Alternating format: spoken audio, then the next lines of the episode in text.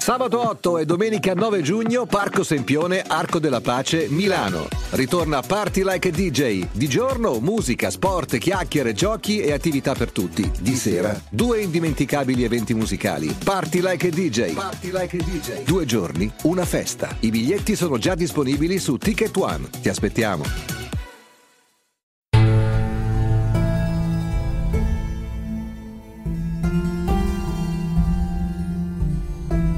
Jedi Visual presenta Argento Vivo, secondi memorabili dei Giochi Olimpici di Carlo Renda. Non perdo mai, o vinco o imparo. Nelson Mandela. Tuo fratello Lutz. Leggere il Mein Kampf e assistere a un comizio di Adolf Hitler ha un effetto travolgente su Leni Riefenstahl.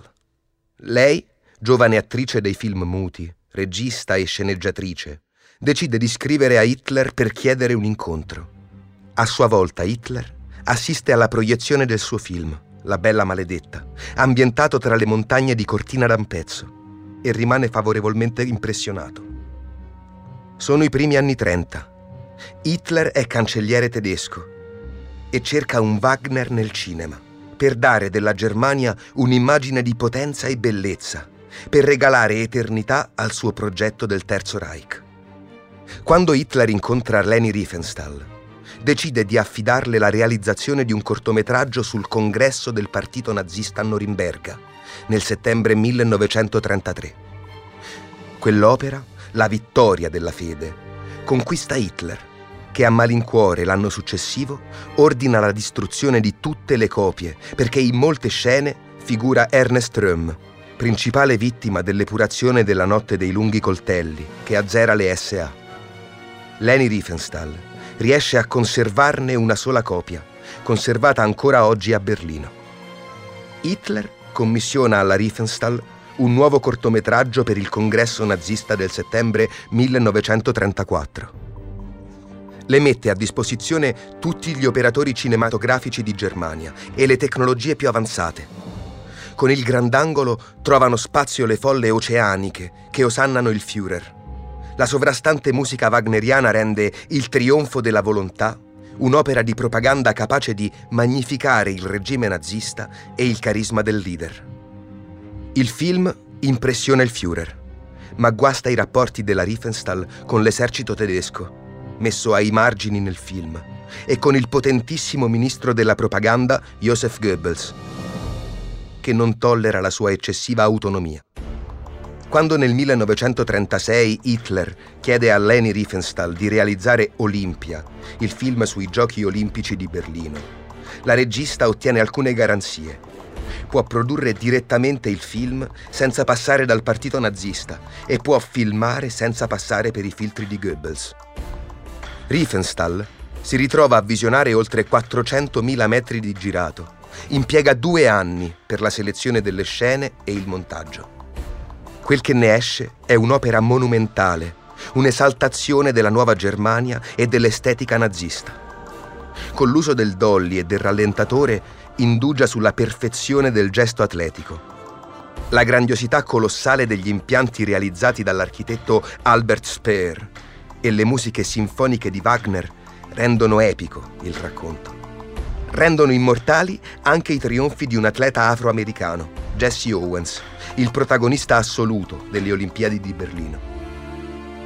Leni Riefenstahl celebra nel suo film anche le quattro medaglie d'oro vinte da Owens in una settimana, con i record mondiali nei 100 metri e nella staffetta 4%, i record olimpici nei 200 metri e nel salto in lungo con buona pace di Goebbels, che voleva celebrare i trionfi della razza ariana e chiamava gli atleti come Owens gli ausiliari negri americani.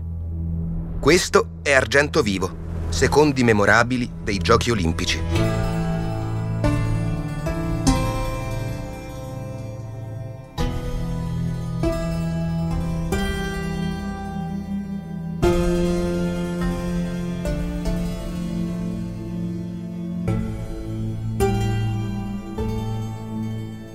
Protagonista della nostra storia è Lutz Long, l'atleta tedesco che con Jesse Owens perde la sfida nel salto in lungo, ma conquista un'amicizia fraterna.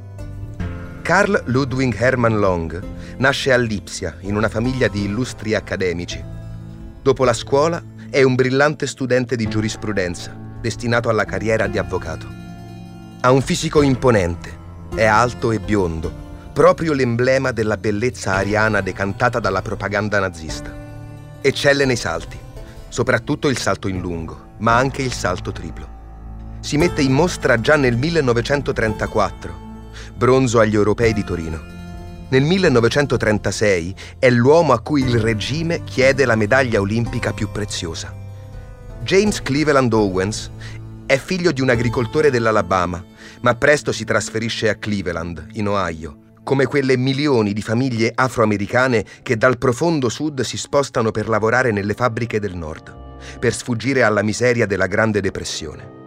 Quando si presenta a scuola, un insegnante di Cleveland non riesce neanche a comprendere il suo nome, pronunciato con uno slang marcatamente del sud.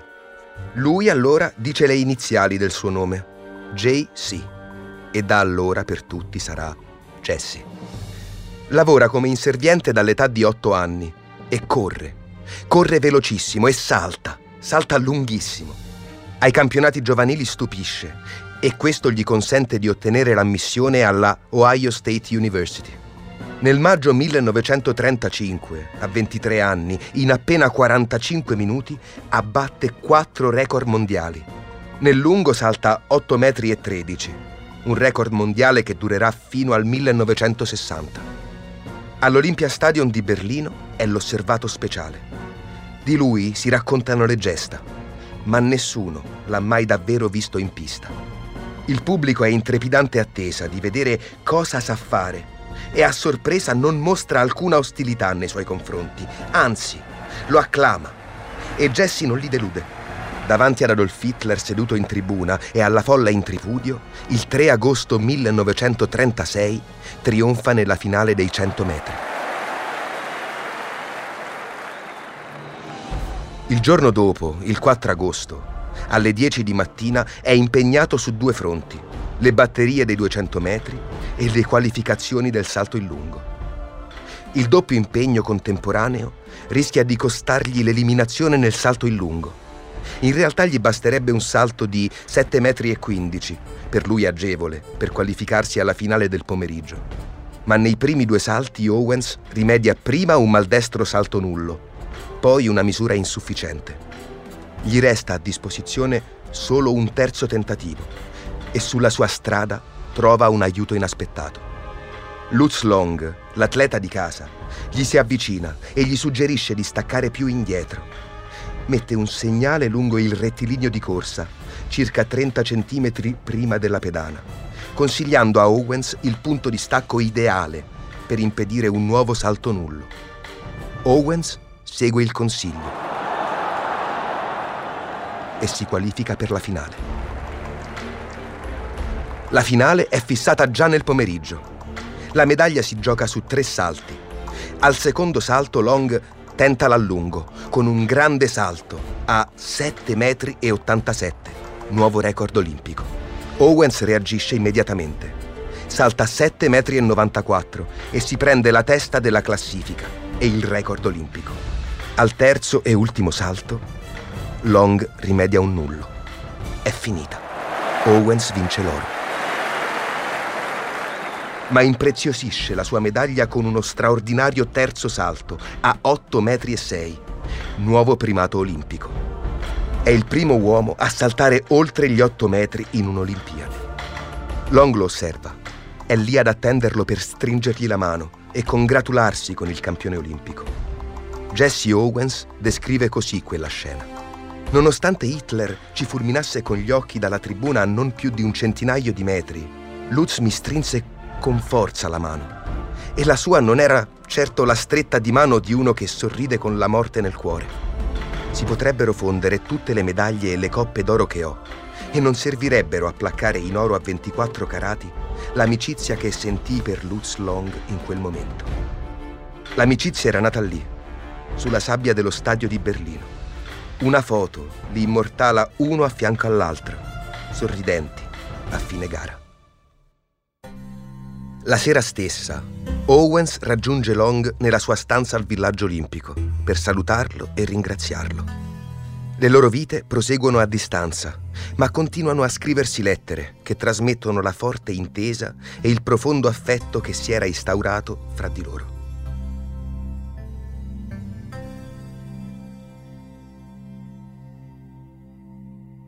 Molte versioni sono state raccontate sulla reazione di Adolf Hitler sulla vittoria di Owens. Ma è lo stesso Owens a smentire che il Führer abbia rifiutato di stringergli la mano. L'atleta azzurro Arturo Maffei, quarto in quella gara, descrive l'incontro fra i due alla stregua di una scena del grande dittatore di Charlie Chaplin. Jesse accenna una specie di saluto militare, mentre Hitler allunga la mano per stringerla. Owens allora tende la mano e il Führer fa il saluto nazista e si allontana. Sono diverse, in realtà, le testimonianze che escludono la versione della reazione furiosa di Hitler. Bisogna ricordare che, a parte Owens e qualche altro caso, il folle proposito del regime nazista di fare delle Olimpiadi di Berlino una celebrazione della superiorità della razza ariana viene raggiunto. La Germania domina i giochi, con 89 medaglie, di cui 33 d'oro, ben 11 volte il risultato di quattro anni prima. Gli USA vincono 54 medaglie e Joseph Goebbels dice che gli americani dovrebbero vergognarsi nel lasciare che i negri vincano le medaglie d'oro per loro. Sfortunatamente, ogni paese ha le sue vergogne nella storia e gli americani prendono alla lettera il ministro della propaganda nazista. Il trattamento riservato a Jesse Owens scrive l'ennesima pagina della vergogna della segregazione razziale nella storia americana. Il presidente Franklin Delano Roosevelt non lo invita alla Casa Bianca né invia un telegramma di congratulazioni. Le presidenziali sono alle porte e Roosevelt non vuole certo inimicarsi l'elettorato del Sud con la foto di rito con l'eroe nero. Non solo. Per Jesse Owens il ritorno in patria è uno schiaffo in faccia che lo ripiomba nella realtà del razzismo più becero. Owens viene celebrato per strada, ma gira diversi alberghi prima di trovare dove dormire a New York. È costretto a entrare dalla porta di servizio perfino a un evento in suo onore, al Waldorf Astoria. Si aggiungono i problemi economici. Le Olimpiadi non gli hanno riempito il portafoglio e dopo un litigio con la federazione viene squalificato ed escluso dalle gare. Lavora, fa il benzinaio, il bidello, ma per alzare qualche soldo in più si riduce a fenomeno da circo prestandosi a gare di corsa a pagamento contro cani, cavalli e motociclette. Per essere finalmente celebrato come ospite d'onore nell'Olimpo degli atleti americani, dovrà aspettare ancora diversi decenni. Intanto in Germania, Lutz Long prosegue la sua carriera da sportivo, ma anche quella di avvocato. Durante il suo tirocinio presso il Tribunale di Amburgo nel 1941, presta giuramento all'esercito tedesco. Lo status di atleta internazionale gli aveva fino ad allora risparmiato di combattere nel conflitto iniziato nel 1939, ma la seconda guerra mondiale si sta complicando terribilmente per i nazisti e la Wehrmacht deve richiamare altri uomini al fronte. Dopo un rapido addestramento, tocca anche a Lutz Long. Lo spediscono in Polonia, poi in Italia. Finisce in Sicilia, con la divisione corazzata Hermann Göring, impegnata a resistere allo sbarco degli alleati. È il luglio del 1943 e nei dintorni di Gela viene ferito gravemente da alcuni colpi di mitra. Long muore dopo quattro giorni di agonia in un ospedale da campo britannico. Ha appena 30 anni e cade come migliaia di altri soldati in quella guerra. Anni dopo, una giornalista tedesca scopre la sua tomba nella fossa comune del cimitero militare germanico di Motta Sant'Anastasia, dove viene sepolto nel 1961, traslato dal cimitero americano di Gela. Qualche giorno prima del tragico epilogo, Lutz Long scrive una lettera a Jesse Owens dal teatro della guerra che vede la sua Germania combattere contro gli Stati Uniti. Dove mi trovo? Sembra che non ci sia altro che sabbia e sangue. Io non ho paura per me, ma per mia moglie e il mio bambino, che non ha mai realmente conosciuto suo padre. Il mio cuore mi dice che questa potrebbe essere l'ultima lettera che ti scrivo. Se così dovesse essere, ti chiedo questo. Quando la guerra sarà finita, vai in Germania a trovare mio figlio e raccontagli che neppure la guerra è riuscita a rompere la nostra amicizia. Firmato tuo fratello, Lutz.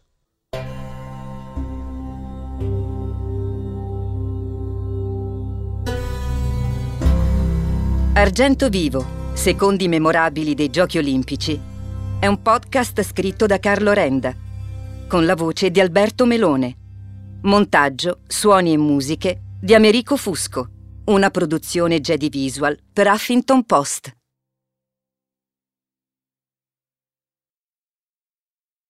Sabato 8 e domenica 9 giugno, Parco Sempione, Arco della Pace, Milano. Ritorna Party Like a DJ. Di giorno, musica, sport, chiacchiere, giochi e attività per tutti. Di sera, due indimenticabili eventi musicali. Party Like a DJ. Party Like a DJ. Due giorni, una festa. I biglietti sono già disponibili su Ticket One. Ti aspettiamo.